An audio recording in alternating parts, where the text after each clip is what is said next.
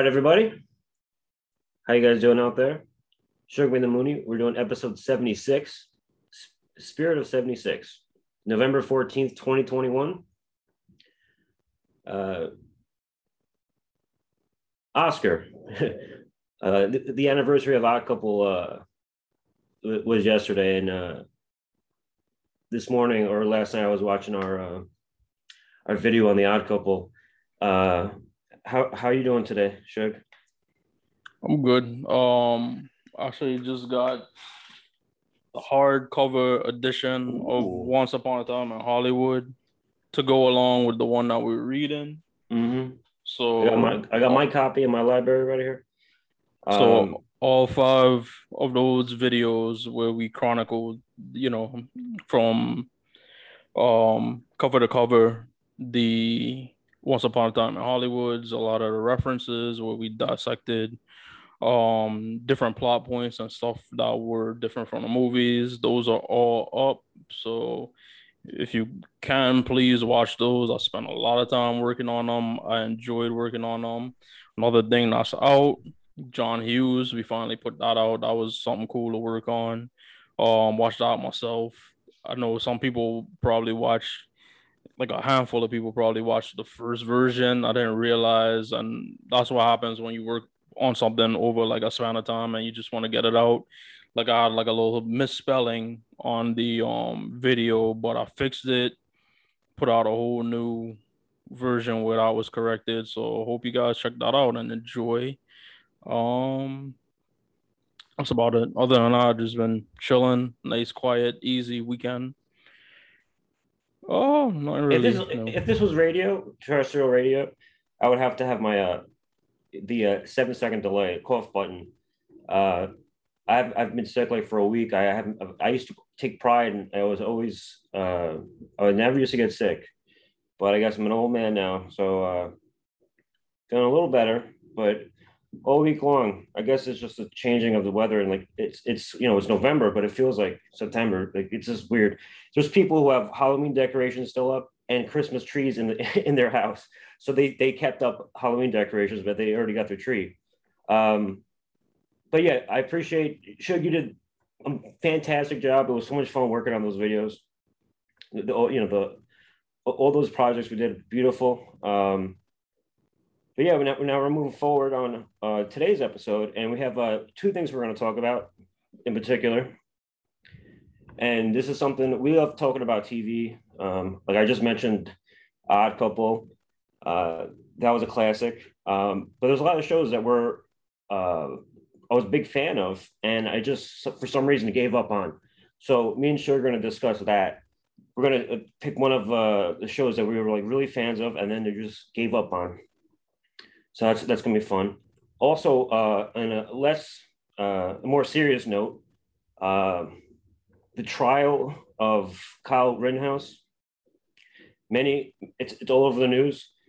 Uh, August 2020, uh, during the summer, um, the incident happened where uh, underage, a young a guy, a man, but he was a young young kid, but he's like you know He's being tried uh, for triple triple murder, and uh, we'll get into that in more detail. But uh, the whole question about it is the severity of it. They're they're going to go easy on him, and that seems to be the case. Shug, right? Yeah. Like there's a whole thing about that. Um, that that's going to be what we're talking about today. Um, also, uh, I do my little spiel about wrestling. I'm wearing my wrestling hat, my AEW hat. Um, I got a few things I want to mention about that. Hopefully, we can uh, do that. And then we're going to, of course, have the award of the week. Uh, so we're going to get into that. All right, Shug. Big thing in the news is the trial of Kyle Rittenhouse. Uh, a lot of people, uh, everyone should remember this. This was a big deal uh, during 2020, uh, one of the wildest years um, an incident happened. Shug, um, what, what's your thoughts on it? Uh, let's first, uh, when it actually happened last year. We talked about it, you know, it was one of our early episodes. Uh, but Shug, how you feeling about that? Yeah, I mean, just to begin with, like the facts, you know, we all know um after the murder of George Floyd and also even before that the murder of Breonna Taylor, which was something else we all all things we've discussed on here. Um you know, there was obviously a heightened um social awareness and a lot of demonstrations and protests being taking place like all around the country um for Black Lives Matter and just highlighting like as I've been saying for many many as long as we've been doing this if not before that we're we're just like as black people trying to like you know at this point basically trying to get people to be aware of our existence and we're just people and we're not really like exp- you know expendable. Um, but just the facts about Kyle Rittenhouse is, you know, this demonstration I think took place in um Illinois, and he's actually mm-hmm. no, it actually took place in Milwaukee, and he crossed right. the state lines from Illinois, um, with gun with a gun that wasn't his AR-15, which is an assault rifle. Um, he claimed that he was going there to protect businesses and be an EMT, but he was 16 at the time, so there's no way he was like a certified EMT. Um, as I said, he was a minor and he had these guns illegally, you know, while underage. Um, especially with guns that aren't your own. And his mother was the one that took him from Illinois to Wisconsin.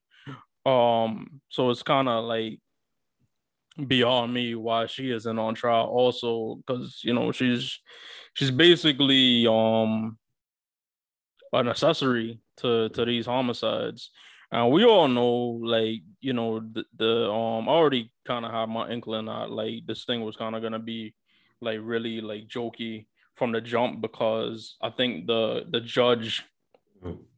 requested or at least um rule that the prosecutors couldn't even um couldn't call this is gonna sound weird coming out out couldn't call the victims victims because that would be um leading the jury or something like that. But he did allow the defense team of Kyle Rittenhouse to call the people who've been killed, um, rioters, um, and some other kind of like inflammatory terms. So I don't understand how you can't call victims victims, but you could call, you know, the victims, you know, all of these inflammatory things and how one is, you know, leading the jury and the other one isn't. But, you know, that was the case.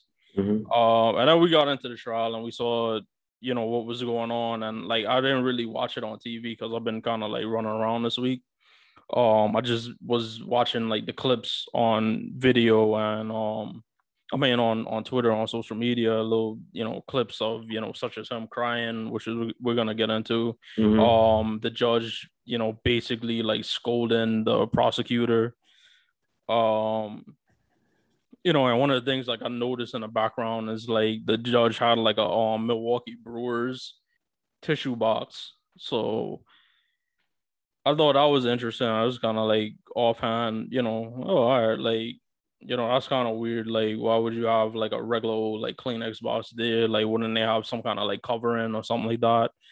Um, and then um, this is just like a quick aside. We're not really nothing having to do with anything. It's just I'm kind of disappointed because I go on UniWatch blog, which is ran by Paul Lukas, who used to write for ESPN. and Now he writes for like various different um sports media companies and he just talks about like the peculiarities of um of like you know sports logos and and uniforms and stuff like that little uniqueness you know if anybody remembers way back when like CC Sabathia was introduced to um introduce as a Yankee in his press conference um I remember Mike Francesa he was like you know, for you know, going over like the whole press conference, and like one of the reporters was asking, like, will CC be the Yankee that has like the most pinstripes on his jersey because you know of his size? And Mike Francesa was just like shitting on him.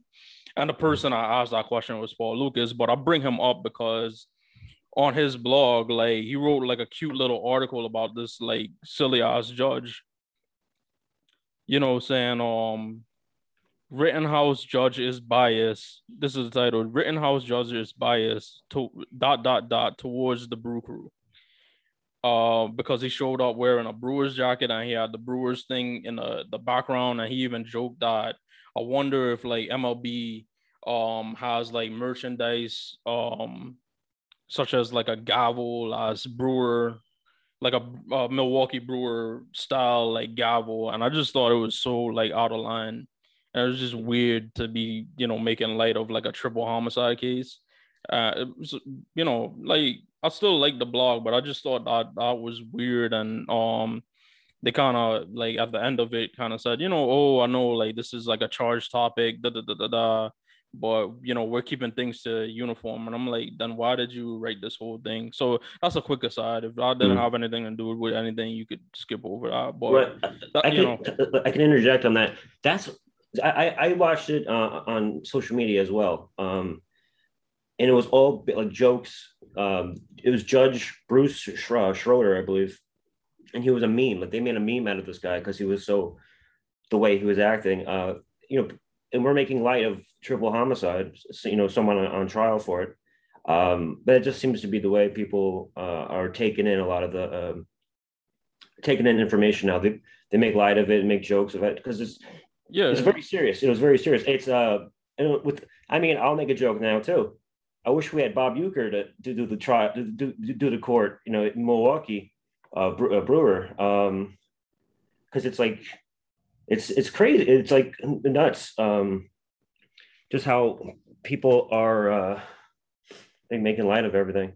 Yeah, uh, you know they've made like memes. I've seen like a lot of memes of him um mm, okay. crying and people using that to to joke. And I I'm I'm gonna be like I'd be lying if I said I wasn't laughing at it. But you know, we could get into the seriousness of the case. First of all, the kids the guy's you know 16 when he did it. He's 18 now because um you know he is it's been almost two years. Um and it just is interesting because you know people always talk about there being like two americas and you have like the extrajudicial killings of you know black kids who were also minors you know such as um, you know, in a vigilante style killing, which was, you know, my uh, George Zimmerman mm-hmm. with um Trayvon Martin and killing Trayvon Martin, and then you also had a, you know, cop showing up to a Cleveland Park and shooting Tamir Rice within seconds because he was in a park playing with a toy, toy gun. Mm-hmm. Um, and both of those guys, you know, both of those kids didn't get their day in court. So, um, it's just interesting, like the kid gloves that he's being handled with when it mm. comes to this judge. It's like they're coddling him. It's and it's the way this judge is uh, handling it. It's kind of like, oh no, he's he's a he's a good kid. You know, like we're gonna we're gonna make sure um, the, the, the, the, the word the, the language is like like um, the verbiage that you you touched on where like you can't call victims a victim. It's like they're they're like making it they're um it's it's it's in in that way where it's okay. Somebody, anyone else, would they'd be locked up in uh, prison for like waiting trial, and they would you know they they'll never have like their day in court, mm-hmm. and they'll just be locked away, forgotten. And now we have this spotlight on this. Uh, again, you know, I believe um, so. It was August 2020. Yes, we're almost a year and a half later. And when I first saw the trial, it was crocodile tears. It was like, and they made the meme about him crying. Um, but people forget, like, I this is what I've been saying. He, he commuted, and people like, in when their tweets were like, he was protecting his community. He wasn't from there. He crossed state lines, got dropped off by his mom, like he was going to a freaking like prom, you know, like a, like an event. Oh, this is gonna be fun. And then you know, this is going to be, um, you know, it, it, was a crazy summer last year, but uh, it's just crazy that people don't even know the facts. They think that he was like, oh, he's protecting his his community and stuff, and he went, he commuted there, and I don't know how, how people don't even know the facts about it. Yeah, and when you talk about like Codlin, he starts he started crying on the stand, breaking down. Oh, first of all, like you know, growing up, I always thought that like if you ever were on trial for anything, like it, you'd have to go up on a stand and like defend yourself. But I'm finding that you you really you don't have to, and a lot of um criminal defense attorneys like advise against taking a stand. But for whatever reason, his defense, um, as we're gonna detail in this whole thing, perhaps they already know that like you know basically the fix is in. That what can they lose from him going on the stand?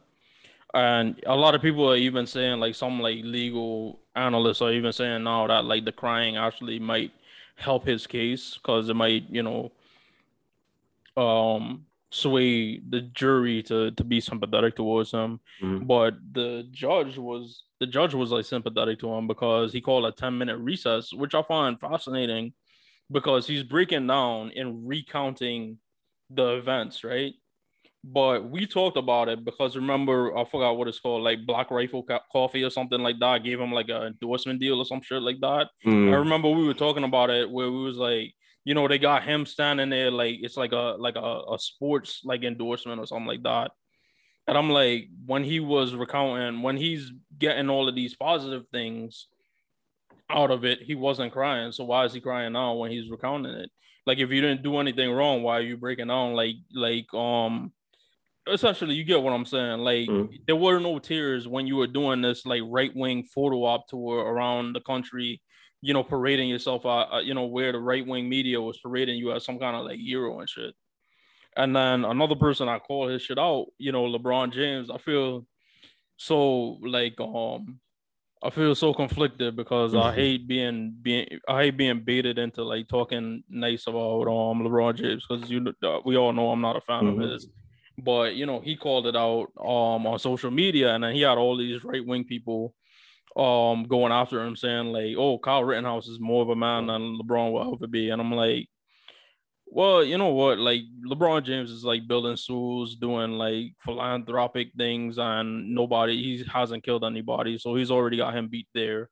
Uh, and then I think his attorney was saying that LeBron James should be more focused on the Los Angeles Lakers than Kyle Rittenhouse. And I would say, in response, if I was on LeBron's um PR team, I'll put out a statement saying like, well, perhaps if Kyle Rittenhouse would have spent time focusing on school books instead of trying to instead of going on Proud Boy um subreddits and Proud Boy message boards, you know, perhaps he wouldn't be on trial for murder, crying like a little bitch on his stand. It, yeah, um, the power of social media. You just mentioned Reddit, these like these blogs and um, discussion boards. They they cultivate and they they, you know, people get lost you know, he got into this whole world of um, right wing, you know, like, um, you know, conspiracy theories and stuff. And we, we have to focus on this trial. I know before I said that it is crazy how like the magnifying glass on him just because he's like a like a white white kid, white guy. But uh, we saw it on January 6th too. It was on Facebook. It was a Facebook group where hey, we're gonna we're gonna uh, you know stop the steal, and it played out in real life. Uh, it was virtual, then it became real, and that's the power, the danger, danger, and um, just the scary thing about the internet and social media and how you know it could be really what you know great, or it could be um, a dangerous tool, and it's being played out now, and we're watching it. Uh, deliberation uh, is next. Uh, the yeah. jury de- deliberation is next. That's the next step this week because we're recording on Sunday. So during the week, that's going to be the next thing. Yeah, uh, it's, it's been like a hell of a lot quicker than the um Derek Chauvin case. Because mm-hmm. remember, yeah. that was a good couple weeks. This was basically like last week, and we're we're we're done. Like the defense already rests. yeah, and that's another thing. When, when we watch, we I watched that. We watched that uh live, the uh, the trial, the uh, the verdict we saw him. We all know who he is, um, and it, it was just it was just powerful. Like, you know, we saw the crocodile tears, as as we would call it, with uh, Kyle Rittenhouse. He uh, Chauvin was just like he was like a, a deer in, deer in the headlights. Um, it's just crazy how many more uh, trials we're going to have from uh, the from what happened uh, last year. Um. You know, it's just very interesting. Um, that's why you know um, that's that's the importance of talking about this because people have to be held, held accountable. You know, you can have you can say what you will on the internet and stuff, and then when you actually go out there and you commute somewhere and murder three people, you know, he, he has to be the face of uh, of what what what we what we see on the internet because uh, a lot of people are will defend him. And they'll say, "Oh, he was doing he was he's a hero," and it's just me and you talk about it all the time. It's it's a very uh, scary fact that yeah, uh, yeah, it's, it's scary. I could open up like you know, you let him go, it could open up a lot more people to, you know, basically this is why we have like vigilante laws. Like have people just showing up at like gay pride rallies or or women's marches, or obviously they're gonna keep showing up to like BLM rallies and you know, just feel like compelled, like, oh yeah, we have to do this. We we have to kill, you know, we have to defend our people. Um, we have to defend whatever or businesses and this on or whatever when it's really just like yeah I, I, have like these sick um fantasies of you know what i interpret to be patriotism which is just killing people who hate america and people who hate america to them are just basically people who are different from them. Um but going back to like the judge i just you know we just want to go through like the the, the things that have been going on. Obviously, one of the famous, one of the more um circle circulated clips has been the judge basically like scolding the prosecutor um because I guess beforehand he like judged that um the video footage couldn't really be like zoomed in and you know cleaned up or whatever so you could basically see you could accurately see what happened in the video which is just astounding like you know, uh, uh, like a month ago, like we had an episode where like the audio on our like mm. broadcast was like really really poor. We tried to clean it up as best as we possibly can, but it's it'll be like if that judge said like no, you got to put it out just like that, like because mm. we don't know if it's gonna get like manipulated and blah blah blah blah blah. And then he explained his ruling um through his own like technological like ineptitude because he was explaining to somebody. He was explaining. I thought he was just explaining like offhand. I didn't realize like it was actually in like the procession of court that he's actually like discussing this, where he pulls out his phone and he's like, you know, hmm. I don't want to keep all my text messages on my right. phone and I don't know how to save them. So what I do is I screenshot them.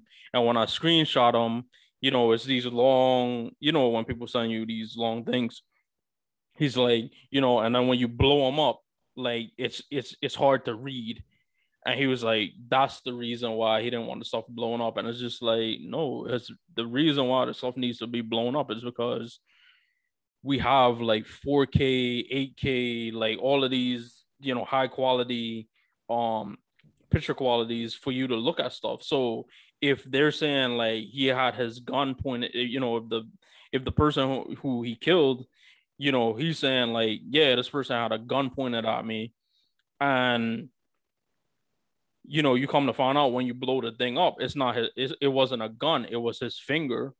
You know, that's important stuff. Mm-hmm. And he was basically saying like, you can't do that, and his phone went off, and apparently the song that was playing was a song that Trump plays at his own rallies. You know, plays at his rallies mm-hmm. um regularly um, you know, and I guess that one you could kind of at least play devil's advocate and say like, all right, maybe it's just like a song he likes. You know, maybe at some point some journalists will, you know, or jour- journalists will look into this guy and find out like what he's all about. Maybe he was a Trump supporter. Um, and then kind of like an alarming thing was, I guess he was discussing like, um, I guess like they were gonna break for lunch, and he was you know, talking to somebody in the court about um Asian food arriving by boats. Mm-hmm. Um which I mean, I don't know. I don't know Milwaukee. I've never been to Milwaukee, so I don't know what their you know, I, I don't know, but I know that like it's not like Venice. Like people, there's not like Uber, like water taxis bringing your food. Um, and some people are saying like what he's probably like referring to is like you know over in um Thailand and all those different mm. countries, like you know they travel by boat. Um, so that could be something, you know, it's it's just astounding to me. And you know, all in all, like the judges' antics really have me ready for you know some really poor sentencing um if he's found guilty like i even said that like if he's found guilty i wouldn't be surprised if like the judge literally just physically leaned over to Kyle Rittenhouse and just slapped him on the wrist, like physically in front of everybody, and just say, "All right, like, you know, you've done bad, do better." By, you know, um, which we've already seen already with like Brock Turner. Everybody, like, that's another thing I've seen is like a lot of people are saying like he might put um as far as like just negligence at um presiding over a case and sentencing he might probably um put the judge from Brock Turner's trial to to to shame with his sentencing. So I'll, I'll actually really be like shocked if he's found guilty at this point, really. And and that's the whole thing about we talked about it last week uh, or a couple weeks ago. Uh, movies that scare you that aren't technically horror and in prison and like the court system is very scary because we have a, a judge. The same thing with our supreme court. Like they have we have to submit to them. Uh, and it could be uh, you can get like a hundred years for like forging um, uh, checks. But then with actual murder like it's like like all right we gotta we gotta hey we gotta we, you can't say this and it's it's just very scary. Um, but i always say hey it's you know the social contract we, we, we, we live in the society and we have to we have to follow uh, which is a, it's a very scary thing for yeah. me so i'm you know i'm even if he is found guilty i'm just bracing myself for just like you know him just basically getting um you know, a very, very light sen- sentence, if any, you know, could be like probation, could be a suspended sentence or something like that.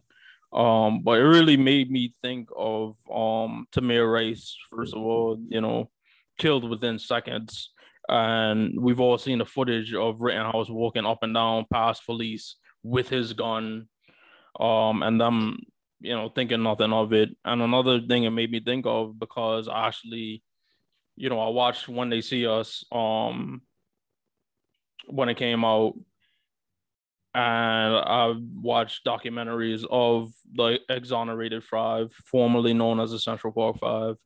And I actually last week walked across 110th Street and I actually saw like the entrance where they went in from Schomburg Plaza you know, up in Harlem, you know, right where, you know, you go into Central Park. Yeah, by the lake. Uh, and I couldn't like help but think of them. And this is the thing, you know, like, you know, this judge is like basically sitting here playing like patty cake with this kid. And I, I look at what what went on with the um what went on with those kids where it was really no like physical evidence, no eyewitnesses, none of that. And they were basically railroaded and and basically treated like animals. But then when you go on like Fox News, like Tucker Carlson and you know all these different people like hailing this kid as some kind of like hero, like mm-hmm. it's just astonishing to me. So you know, with that being said, like I've been saying, I'm I'm prepared for the bullshit, and you know we're all gonna talk about it. Just you know, just like I was, you know, with Trayvon Martin, with um George Zimmerman, where you know I was prepared for the bullshit, and we we all like you know vented about it, and as I said, this is you know uh, a definite like example of there being two Americas. And that was almost over ten years ago, Trayvon Martin, right?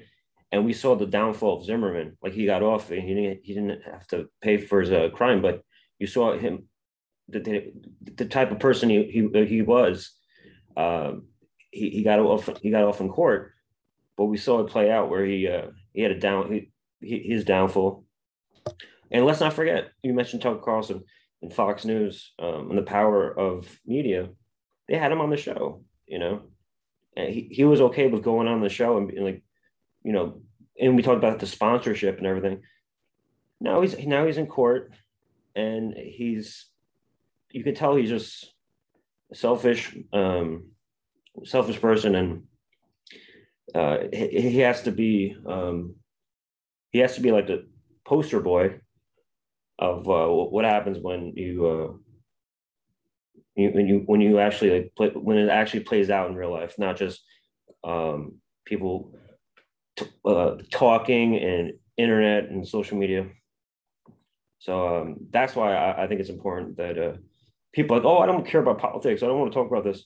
It's important because it's uh, it's affecting people's uh, uh, well-being in life. Okay, so you know we're cinephiles. We, we love television as well.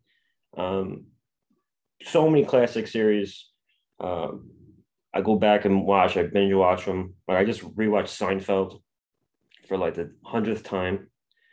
Um, but there's other shows that I was really into, and then I just for some reason just gave up on. Um, and that's what we're going to talk about now. I have mine. I'm interested to hear. Shug, what's yours?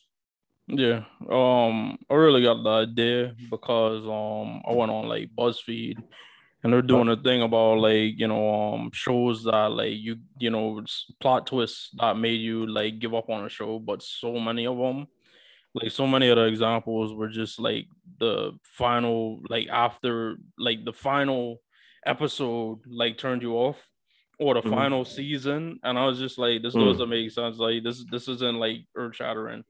I mean, like first of all, like by that point, like the show's done anyways. So that's the point when like shows kind of just you know mail it in with you know how they want to end it anyways and they're gonna end it however they want to anyways so i was just thinking about shows i, I thought we'd do it better and we'll appropriate it where we talk about shows that we you know fell out of favor with um or we started to dislike and just stop watching after um a certain point but those shows went on to have more episodes um so i actually had two mm. um but i'll i'll give my first one and then i'm gonna let mike um let y'all know his but the first thing i thought of was glee because back in hmm. 2009 i got into it when it first premiered. Um, I wanted to check it out. It looked um interesting. Um, and I thought the first season was cool. I thought it was solid. It was um, it was like a cool like teen dramedy, you know, comedy and you know with drama. Um, and it had musical numbers. And you know, I love like Jane Lynch. Like she's mm. hilarious. At that point, I only I, I really knew her from um uh 40 year old Virgin and um mm. something else. I can't remember what it was, but um and I, I thought like her character was like great. And you know, it was cool. Like it had like little musical numbers, like they would play um, you know, old songs, new songs. Um it was just like they would like um make the songs re- relate to the plot points in the episode. So I always thought that was like kind of cool. Um because you know it wasn't original songs. So obviously in regular musicals like you'd have like you'd have like original songs written to the plot, but they would pick like various songs. Like I remember um one episode um the black girl, I forgot what her name was. She like like the gay kid and then she found out like he was gay and she she was mad. She felt like upset, and then like they put it to like Jazmine Sullivan's um "Bust the Windows Out Your Car." And she sung it and performed it, and I thought it was like fantastic. Um, and also they did like "Don't Stop Believing" in like the first episode, and this was like a couple years after The Sopranos mm-hmm. when um "Don't Stop Believing" started, you know, getting popular again. Then the second season, it seemed like they kind of leaned into a certain demo, uh, like a certain demographic, and you know, I'm not gonna say who or what. You know, I'll let you know listeners speculate on that. And I think essentially they made it, you know, enjoyable for just that demographic. Whereas to me, like the first season, like if they kind of like rode that same path, I think like it would have been an enjoyable show for like everybody, like black, white, straight, gay, old, young. Like I, I thought they did well. And listen, the show went on to do more seasons uh without me. And um it's you know, I've I've heard like later on more storylines basically been heralded and they did they did a good job. But after season one, it just basically um wasn't for me. And another thing about it is like in the later seasons, they started adding a lot of like unlikable people, um, such as like Gwyneth Paltrow, Gwyneth Paltrow, who's um you know she she's you, you have to have like uh she's an acquired taste um and you know one of the the two of the people that were on the show from the beginning um went on to have like really bad reputations. And those were Lea Michele who was like the main girl on there.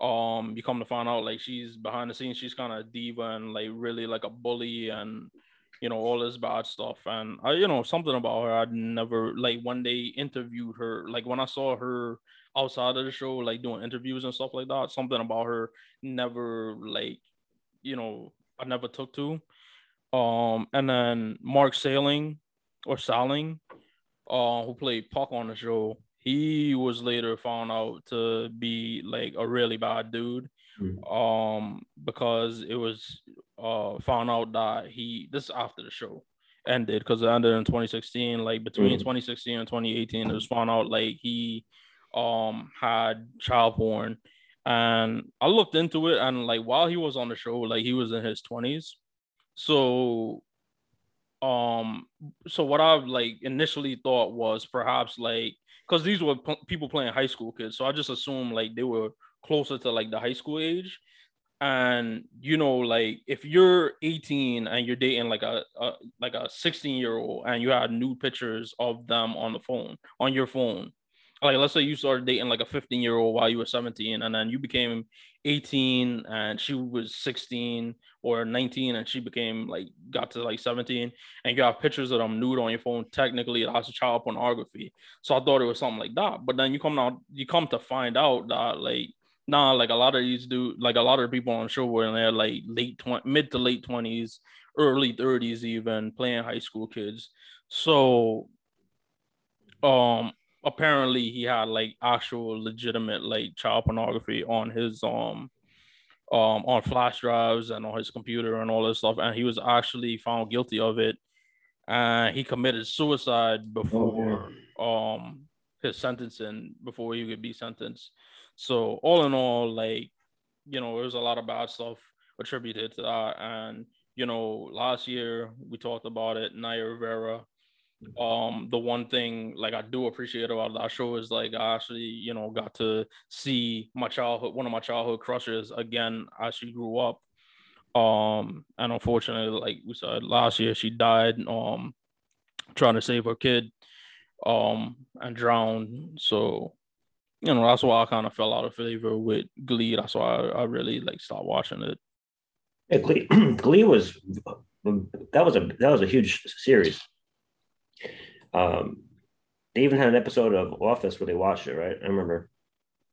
So it was kind of like uh, cro- a crossover hit. Like it was very accessible to people. Like oh, you know, people like like we're talking about um, mid, mid, middle America oh, like, like they were able to identify with a lot of these characters that um, you wouldn't normally see in real life. Um, yeah, and I have my man from um yesterday. Um, I forgot his name, Boston dude, Kevin Kevin O'Malley, I think. Kevin O'Malley, no, Mike Mike O'Malley. Mike O'Malley. Right? He was in it. Yeah, he was Kevin something's. He was Kevin's father. I forgot what his name, but you know, from yesterday. Yeah, always Michael Malley. He's great. Yeah. He's in Heels yeah. now. He's in Heels right now. He's a producer of the show, the wrestling show. Heels. Yeah, yeah, yeah. I'm a big fan of his, and I thought like he was good because they, like I said, they they they touched on a lot of like serious stuff, and it was like it was one of the things where he was like a guy, a guy's guy um and his son was gay and he like knew his whole like like he knew his son was gay but he never came out to him. And he eventually married um another person that died while he was doing the show and he was going through his own um struggles in you know real life which was Cory Monteith. Um his character Finn um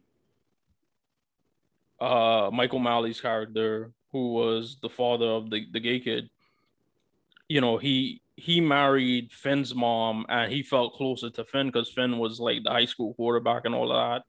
And the the gay son, he was like uncomfortable with coming out because he felt like his his father wouldn't accept him. And like it was part of like the first season where he came out to him and his father like accepted him. And I thought like that was great acting from everybody involved.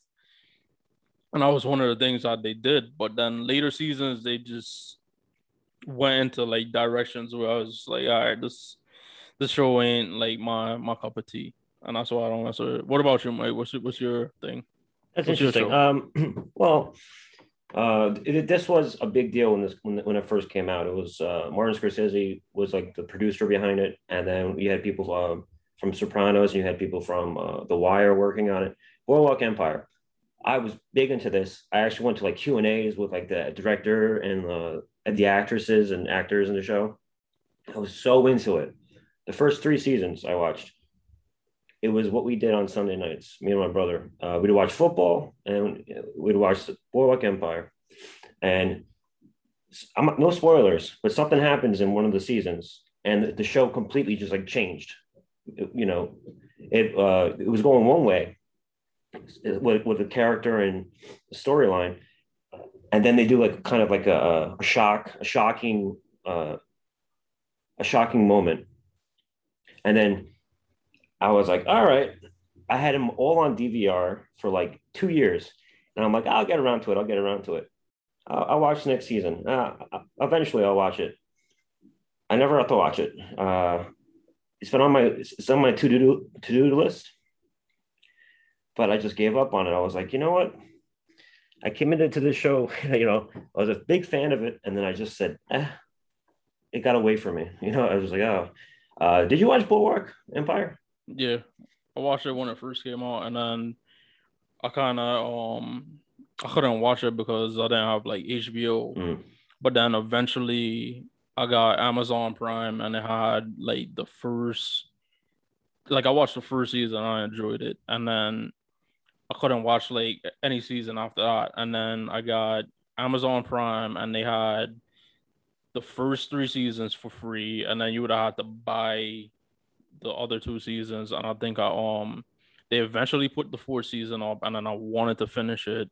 So I ponied up, bought the fifth season, and then lo and behold, like a couple months later, they put the fifth season on there for free. So I was like, I would have just waited. But yeah, I ended up finishing it. I enjoyed it. I mean, great performances from everyone. Uh, we talked about him passing. Uh, Michael K. Williams was in it. Um, I think I brought this up a few times where it's like, uh, you know, it takes place in the 20s in uh, like the Atlantic City area. Um, but like they were able to touch on like social issues like now at the time. And yeah, the great Steve Buscemi, Buscemi in it uh, and just a lot of inside jokes, uh, like lines that they would say. It was just it became part of my vocabulary. Me and my buddy, my brother, and my friends would like, like the whole thing where he's like he calls him a M- M- MFer, and uh, Steve Buscemi's like, "What's a motherfucker?" What they like, it's just the language. It was, it was just great. Um, and I guess I guess I just gave up on it, and um, maybe I'll, I'll eventually rewatch it. Uh, but we talk about um, shock, shocking moments in series finales and you know like uh, like Game of Thrones. I got you to watch that. Everyone like shits on the show because the last couple episodes, but it had a t- almost like ten year run, and um, now they it, it, just people are like, oh, they they got to remake the episodes and like whatever. Um, and then they, oh, I think they gave up on it, but it was like the finale. Boardwalk I had had a couple of seasons left. I just gave up on it. What's your second choice? Yeah, my other one also is like a HBO show, um, Entourage. It was um one of those things that they turned from like love to hate, really, because the show started to get like annoying to me. Um, it started off like I, I jumped in, I think, on like the second season. Um, so maybe I have something like Mad Men where I kind of like will watch like the first season since I didn't I never watched it. Um, But I jumped in on the second season. I thought it was like a fun, like guy show. It was out when I was in high school, you know, when you you're kind of like leaning into your machismo and trying to figure out what kind of man you want to be. So I always, you know, that kind of shit like always like appealed to me. And you know, I was basically like the base demographic for the show. And Ari, who was expertly played by um Jeremy Piven, you know, was consistently the best character, and he was just a supporting character. So I could have, I probably should have been like, um, that should have been a sign that after a while, like the show was gonna get like lame to you because like its best character isn't its main character, nor is he like one of the principal characters. I mean, I guess like you know he was like a principal character. He, I, I, I, I would assume, um, in retrospect that like in the first couple of seasons, like he was kind of like more of a like side character. Like you only see him for like a few scenes in each episode, but you don't see him like regularly. And then over the last couple seasons, when they realized his popularity, they started like expanding him more and more and more. Which I to me, I felt like the best thing they could have probably did after a while is like move off of like the actual entourage and like somehow some way like make the show more about Ari. Um Vince himself to me was never really interesting. Um but I think that was kind of the point because the show was about the entourage. It wasn't really about like the person who the entourage is around. And then I started like disliking characters on it. Um the show got lame to me when uh Vincent started dating Sasha Grey because he was kind of like on a spiral. Uh no offense to Sasha Grey, I'm a big ass fan. Like I was a really big fan then. So please believe, as I've said, it came out like when I was watching it, I was in high school. So it was like best of both worlds for me, like one of my favorite shows and like one of my favorite hobbies at the time, kind of coming together. But just on the show, it was just it, like I, I, said, I would like Vince wasn't not interested, and when you started making Vince like the focal point of the show, like that's when you kind of started to lose me. And then the people around him started getting really, really lame. Like, um, Johnny, his brother, was drama. He was, you know, um, he wasn't really meant to be liked. He, he was like kind of like somebody you pitied so that always worked. So you never liked them really like from the beginning.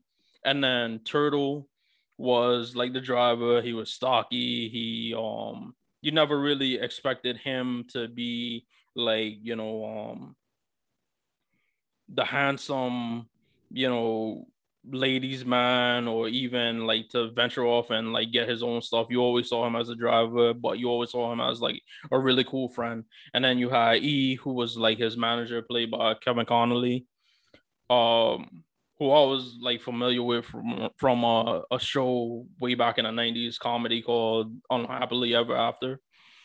Um and Ian Turtle were like my, my favorite characters outside of Ari. And Turtle kind of like he started dating like Jamie Lynn Sigler, you know, meadow soprano, and like at that point he started to to to kind of like become unlikable. And then E, um, he started to venture out from just being like Vincent's like manager into like his own like you know like just managing other people. And then he started to get kind of lame too and I started watching a movie. I wasn't happy when mm. they hmm. start when they made a movie because at the time I was like, "Yo, like, why why doesn't Sopranos have a movie?" And of course, like hmm. eventually, mm. ten years later, they did. Like Sex and the City, too, they did, yeah. Yeah, and I was like, why are they making Sex and the City? Like, if Sex and the City could have a movie, why can't I have a Sopranos movie? But they gave us Entourage, and um, I started a movie, I never finished it, um, and I have like no desire to finish it. So I guess we got a twofer because that's two things I, I bailed on the movie and the show. I ha- I have the box set. So some for some reason, like one one uh, Christmas, um, I got it and I just never opened it. Um, but that's a great choice. Uh, Kevin Dillon as well. I you know I believe it's supposed to be like the Wahlbergs, right? Like it's a kind of uh, similar to that. Yeah, they're from New York, but they're based on like, like Mark yeah. Wahlberg and like the guys that he brought with him from um Boston, I guess. Yeah, Boston area to uh, LA. Um, that's a good choice. Um, I don't think I finished it either. I think I went all the way to the end in uh, one of the final the final season, and I just again I gave up on it. Uh, never saw the movie. Um, it kind of uh, was a, it's a great, great idea, but it kind of just was like paint by numbers up by the end. Um, there was like every episode was very similar. Um, so it's kind of like maybe it ran. A lot of the things we're talking about, uh, these shows went on for too long. Like you mentioned, Glee, great first season, and then they just went through the motions. And but it did, they did last for like almost a decade.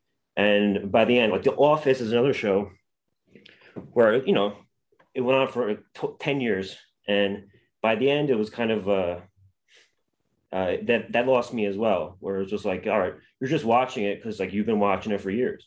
And you know the thing about Entourage, uh, interesting fact, I just like realized because I know like a couple weeks ago we were talking about Phat Beach. The creator mm. of Entourage was the person that directed Phat Beach. So mm. shout out them for making Phat Beach because you know it's what uh, it's, it's a cult favorite of me and Mike because me and Mike were talking about Phat Beach.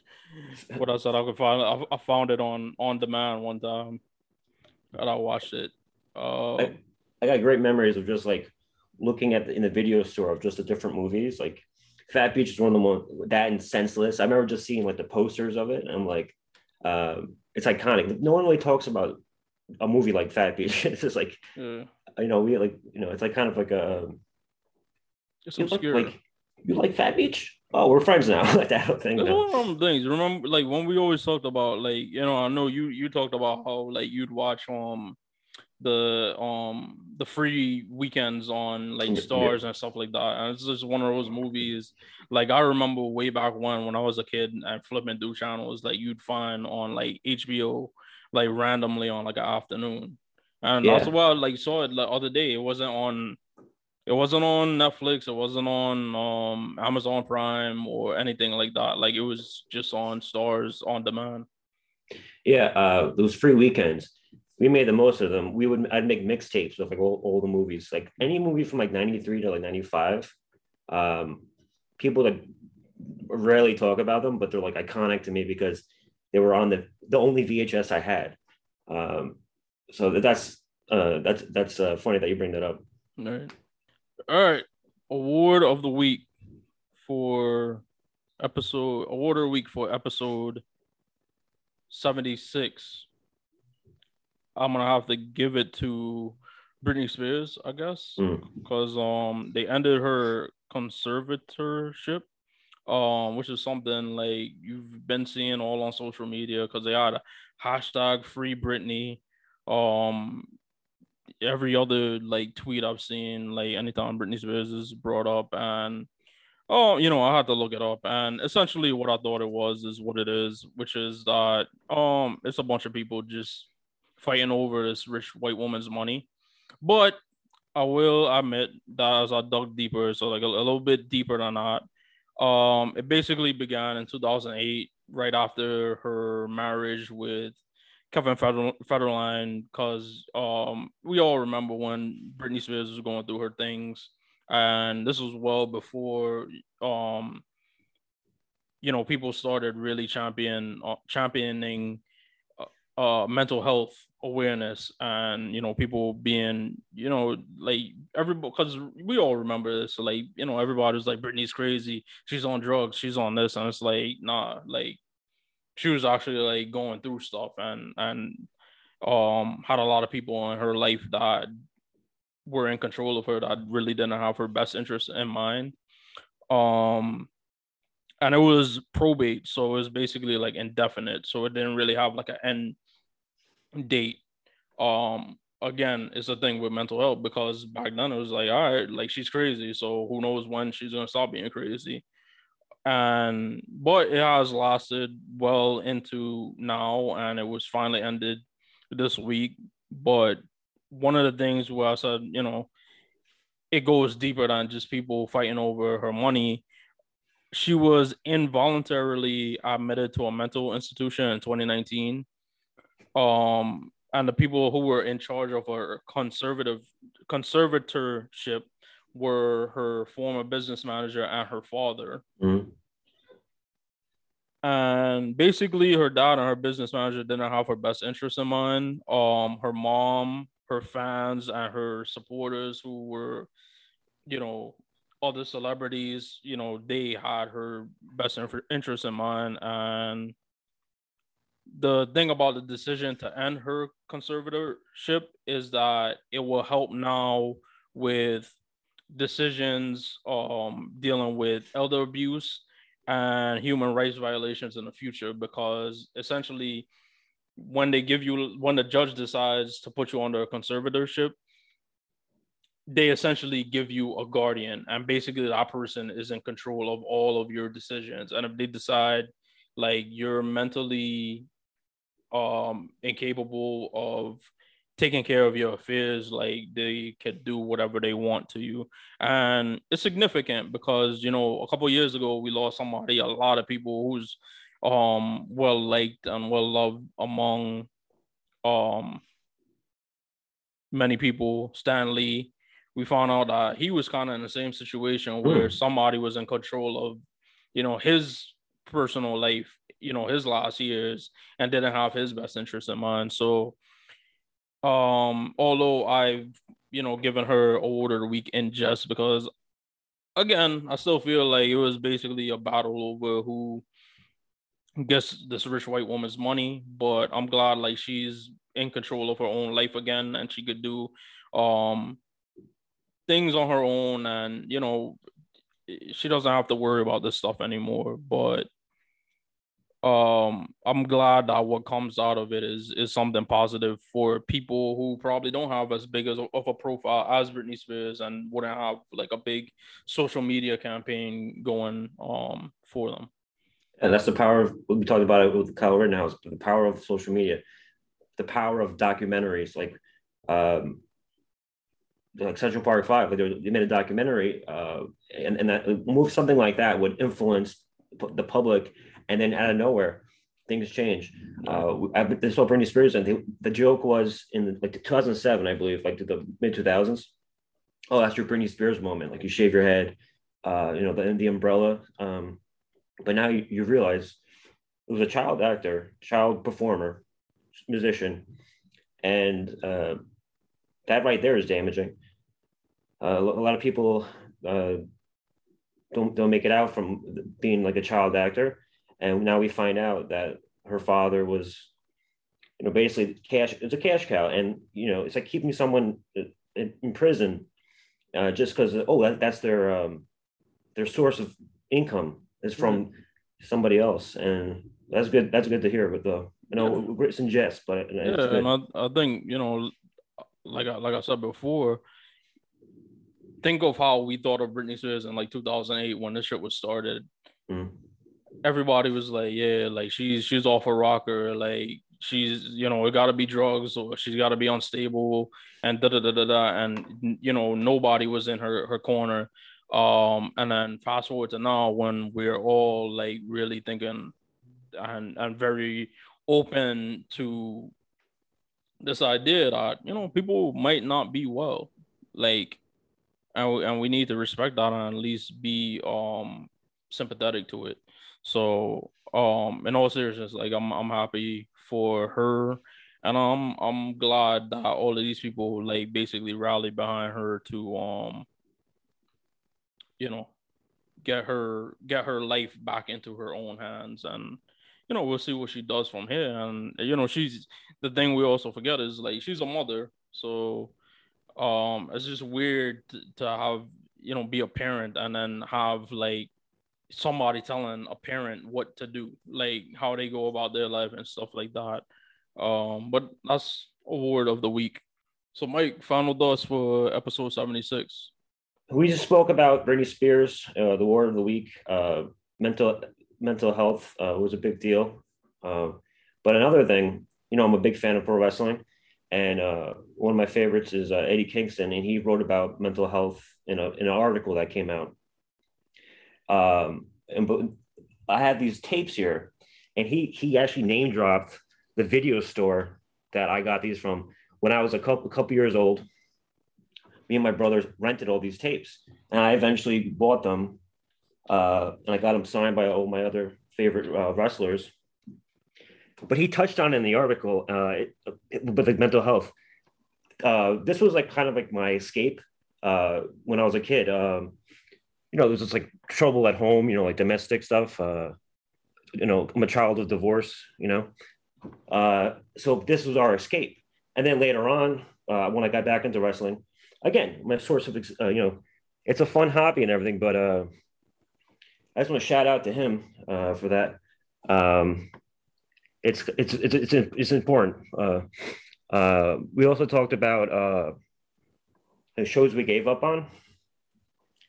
Uh, you actually reminded me about Entourage. Talking about the sh- series that we gave up on, um, it's always fun to binge, binge watch and marathon old shows that you uh, used to always love. So on my list now, I'm going to go back and finish Boardwalk finally. Uh, it's about, you know, I have HBO uh, Go, HBO Max, as it's called. Uh, Kyle Rittenhouse, people go, hey, don't talk about, uh, you know, politics and stuff like that. But it's, it's, a serious uh, topic. Oh, I did get the booster shot to just go out, go out and get the booster shot. It's been six months since I got the uh, the second um, vaccination, uh, but it's important. Um, I know that starting in January, uh, all businesses are going to have you. Uh, the, the mandate is going to be, you know, be, be vaccinated. So people, are, if they're going to be forced to do it, uh, I know that's like a serious thing. People are quitting jobs over it. Oh, um, shout out to uh, Eddie Guerrero. We lost him uh, 16 years ago uh, this this week. I, I know you, got your Latino Heat uh, shirt on. Uh, you know, so that's another person that was lost to addiction way too young. I believe he was like not even 40 yet. So again, addiction and mental health is a big. Now it's finally being talked about more, but it's something I always, I you know, I've been, I've been surrounded by it. So um, shout out to, shout out for the Latino Heat. Yeah. Um, I wore this shirt because of Eddie Guerrero.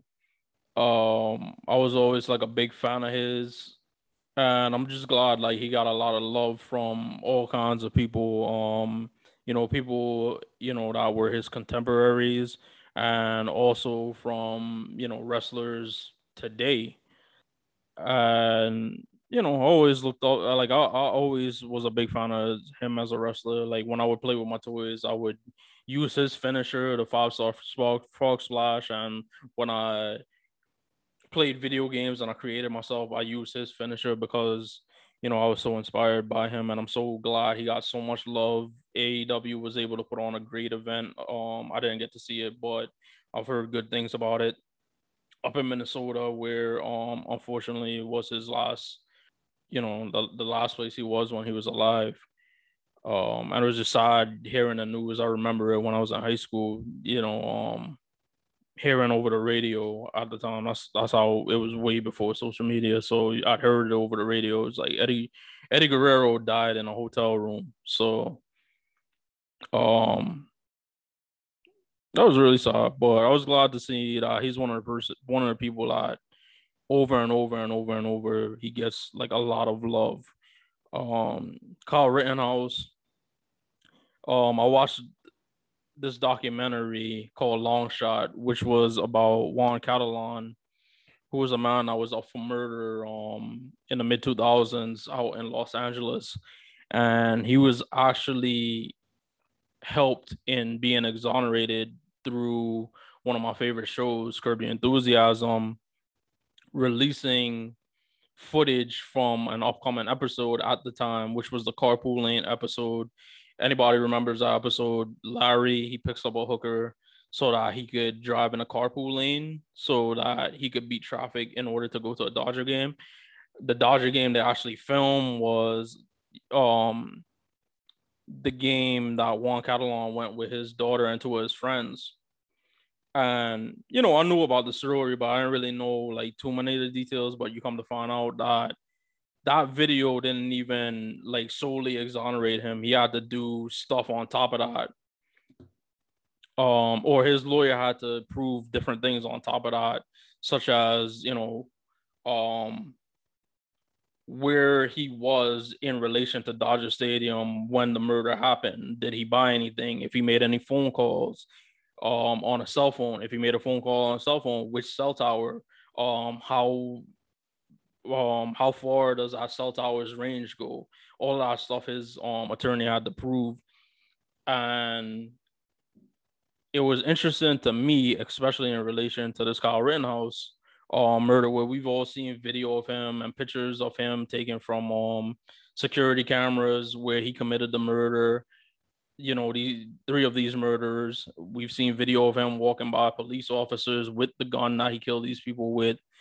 And you know, he's basically being given the, you know, innocent until proven guilty um stamp that a lot of people of color don't get. And uh, oh, like I said, I associated with you know Trayvon Martin, Tamir Rice, and the Exonerated Five, where you know for the Exonerated Five they won trial and basically were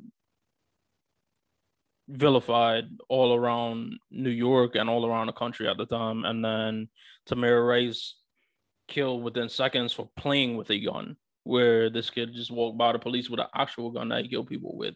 And then Trayvon Martin, where, you know, it was just him and George Zimmerman, and George Zimmerman committed a vigilante murder, much in in like um Rittenhouse. Um and you know, I, I'm pretty sure there's a bunch of shows like I started watching. I was just like, yeah, I don't feel like watching this anymore.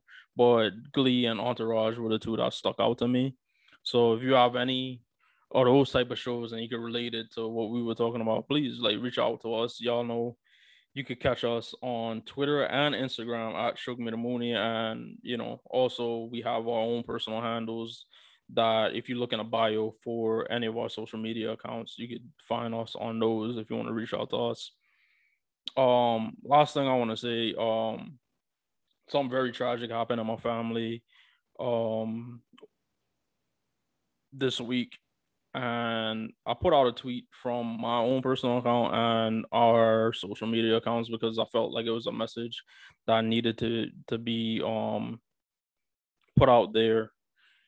Um so if you fast forward through anything on this episode, don't fast forward through this part. I just want everybody that listens to this um to know and I want you to let everyone you know know that they are loved by someone, they should value their life and they should value themselves and never let somebody um have the power over you to feel that life is not worth living because um once you go away you leave that pain and that grief with um the people who do love you and you shouldn't sacrifice your life for someone who doesn't love you.